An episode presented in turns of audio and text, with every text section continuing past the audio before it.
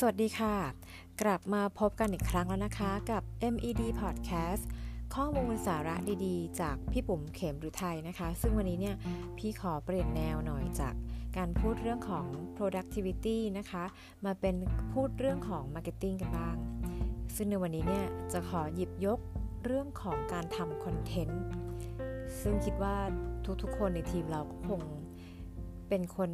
ที่ต้องเขียน content อยู่แล้วนะคะ เลยหยิบประเด็นนี้ขึ้นมาเล่าให้ฟัง ในหัวข้อ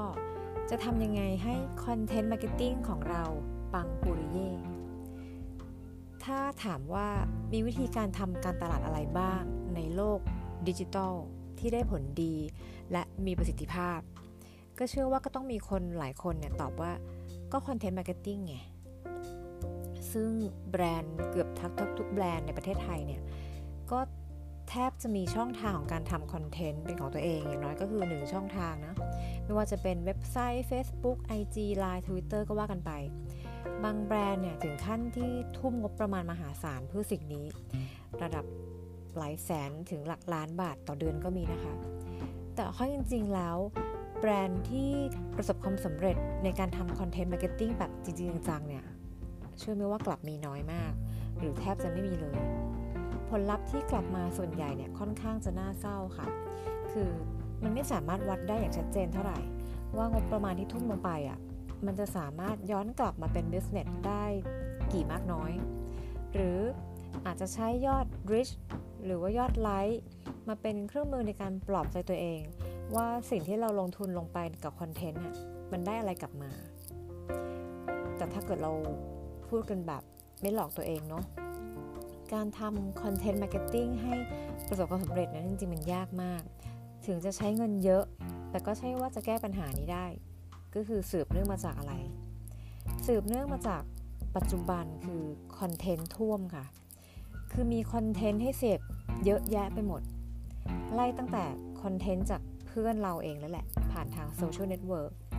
คอนเทนต์จากดาราที่เราชื่นชอบ คอนเทนต์จากบล็อกเกอร์ที่ติดตาม คอนเทนต์ข่าวต่างๆ เช่นข่าวดารา ข่าวการเมือง ข่าวกีฬา แถมยังพ่วงไปด้วยคอนเทนต์ตามเพจต่างๆ อีกมากมายจิปาถะแล้วแบรนด์อย่างเราเนี่ยจะทำคอนเทนต์ที่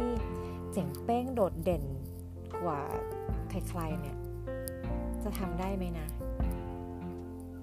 จริงๆมันมีเทคนิคนะคะ วันนี้ก็เลยหยิบเรื่องราวของ การทำ content marketing ให้ปังปุริเย่นี่แหละ มาเล่าให้ฟัง อย่างแรกเลย เราต้องเปลี่ยนความคิดก่อนว่า จากการทำคอนเทนต์เพื่อให้คนเห็นเยอะๆ กดไลค์เยอะๆ เนี่ยมาเป็นการทำคอนเทนต์ที่เป็นเป็นประโยชน์แทนนะคะ ว่ากันว่าจะลงมือเปลี่ยนแปลงอะไรสักอย่างเนี่ยสิ่งแรกที่ต้องเปลี่ยนเลยก็คือเปลี่ยนวิธีคิดนี่แหละ คือเมื่อไหร่ก็ตามที่เรายังยึดติดกับ การทำคอนเทนต์ว่า คนต้องเห็นเยอะต้องกดไลค์เยอะ มันจะทำให้เราเนี่ยทำคอนเทนต์ที่เป็นประโยชน์ได้เนี่ยยากมาก แล้วก็ถ้าเรายึดติดกับคอนเทนต์ที่ต้องการให้คนเห็นแบบกดไลค์เยอะ ๆ อย่างเงี้ยค่ะ ท้ายสุดแล้วเราจะไปจบลงด้วยอะไรรู้ไหมคะ เราก็แค่โพสต์รูปน้องหมา น้องแมว หรือรูปแบบผู้หญิงหรือผู้ชายที่เซ็กซี่ หรือว่าโพสต์เรื่องโจ๊กขำขัน ที่ไม่เกี่ยวอะไรกับแบรนด์ก็ได้ ถ้าต้องการแค่ยอดไลค์เนาะแต่จริงๆคอนเทนต์ที่ดีอะมันต้องเป็นคอนเทนต์ที่มีประโยชน์ค่ะคอนเทนต์ที่ให้คุณค่าบางอย่างกับผู้อ่านหรือผู้ดู โดยให้อยู่ในกรอบของแบรนด์ของเราค่ะ อาจจะเป็นคอนเทนต์ที่ให้ข้อมูลด้านความรู้คอนเทนต์ที่ให้แรงบันดาลใจกับผู้อ่านคอนเทนต์ที่ทำให้ผู้อ่านเนี่ยเกิดความสะดวกสบายในการใช้ชีวิต คอนเทนต์ที่เปิดโอกาสให้ผู้อ่านได้เข้ามามีส่วนร่วม แล้วก็ได้รับการยอมรับในสังคมเล็กๆของเรา จบไปแล้วอย่างแรกนะคะ อย่างที่สองค่ะ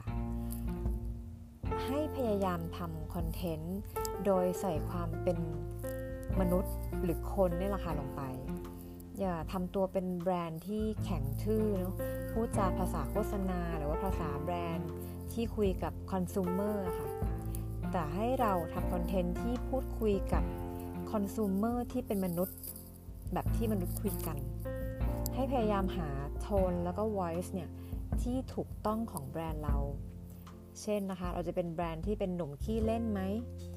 แสนกวนไหม หรือเป็นกูรูแสนรู้ ชอบแชร์เรื่องราว เป็นสาวเปรี้ยวแฟชั่น หรือเป็นคนช่างเจรจาก็ว่ากันไป เลิกคิดเลยนะคะว่าเราคือธุรกิจที่เป็น B2C หรือเป็น B2B ที่ต้องดูทางการ แต่ให้คิดว่านี่คือความสัมพันธ์แบบ human to human นะคะ ลูกค้าไม่ได้อยากคุยกับแบรนด์ที่ไร้ชีวิตเนาะแต่อยากคุยกับคนเป็นๆที่อยู่ในแบรนด์ของเราต่างหากสุดท้ายค่ะที่อยากจะฝากไว้ก็คือ การทำคอนเทนต์โดยการมองที่ลูกค้าเป็นศูนย์กลาง ในโลกดิจิตอลนะคะ เป็นเรื่องที่น่าแปลกเหมือนกันที่ถ้ายิ่งแบรนด์เนี่ยยิ่งพูดถึงตัวเองมากเท่าไหร่ คนก็จะยิ่ง